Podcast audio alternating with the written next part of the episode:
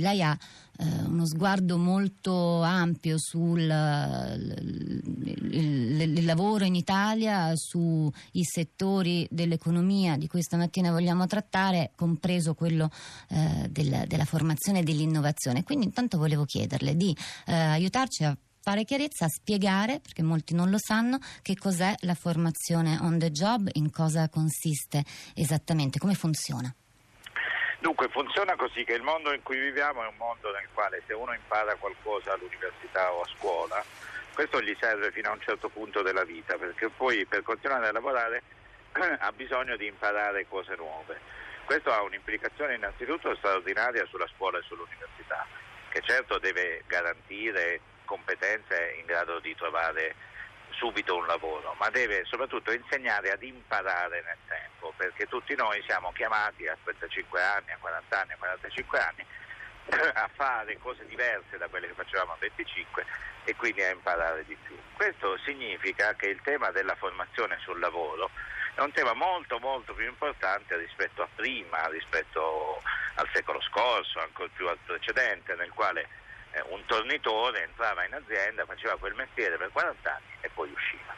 E da questo punto di vista siamo molto molto indietro perché già eh, quello che facciamo per l'istruzione dei nostri giovani è molto meno degli altri paesi.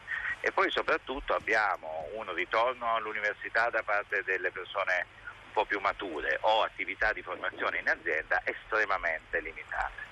Eh, le nostre imprese investono molto poco, troppo poco su quello che si chiama il capitale umano, cioè sulle conoscenze e sulle competenze dei loro dipendenti.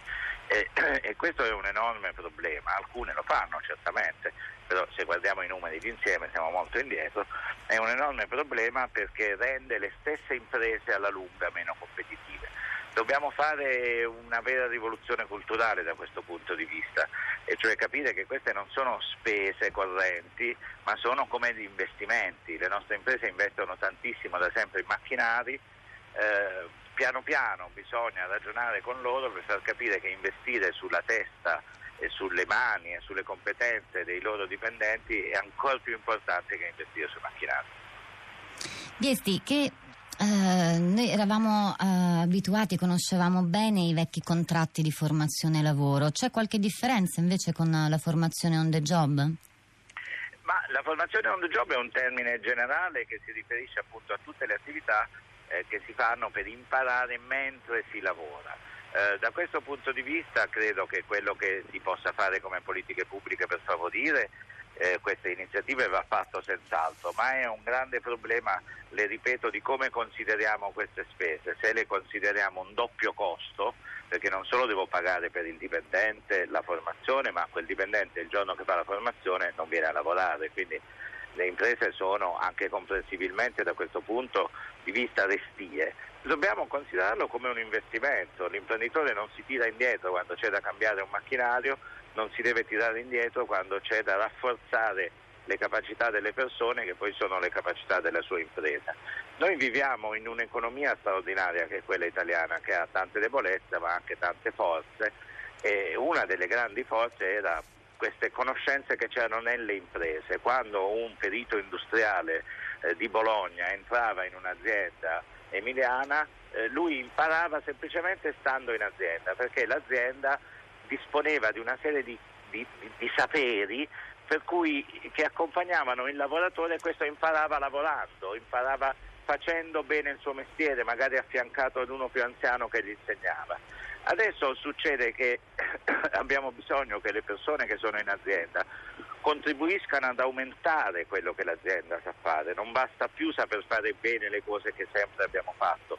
Eh, diciamo, non sono chiacchiere o cose teoriche, abbiamo un problema di digitalizzazione delle imprese, le dico eh, in sintesi, se noi compriamo un iPad a tutti i nostri dipendenti, eh, cioè l'equivalente di un macchinario antico, non siamo andati da nessuna parte. Se il dipendente e la sua organizzazione del lavoro non consentono di usare quell'iPad in modo straordinariamente efficiente. Per questo bisogna investire e da questo punto di vista credo che quel che di più si può fare sia sempre e comunque benvenuto. Viesti, ancora, um, per ora ancora una cosa su cui vorrei tornare. Lei l'ha accennato, uh, l'azienda deteneva dei saperi, ma oggi le aziende non detengono più quei saperi oppure l'ostacolo, il, la, la, frattura si, si crea in, in un altro momento? Non lo so, per esempio anche semplicemente nei contratti. Eh, no, glielo dico molto rozzamente, mi scuso con gli ascoltatori, con Scarpetta e con tutti.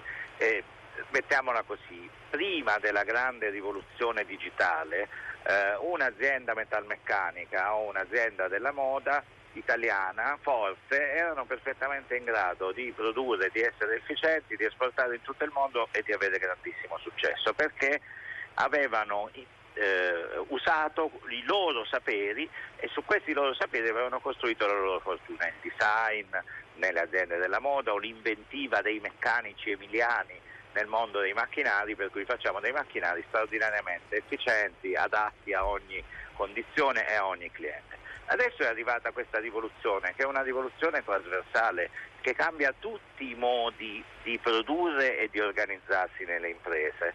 Eh, il commercio elettronico non significa mettere eh, un, maglioncino su internet e vedere se qualcuno se lo compra, significa riorganizzare completamente l'impresa.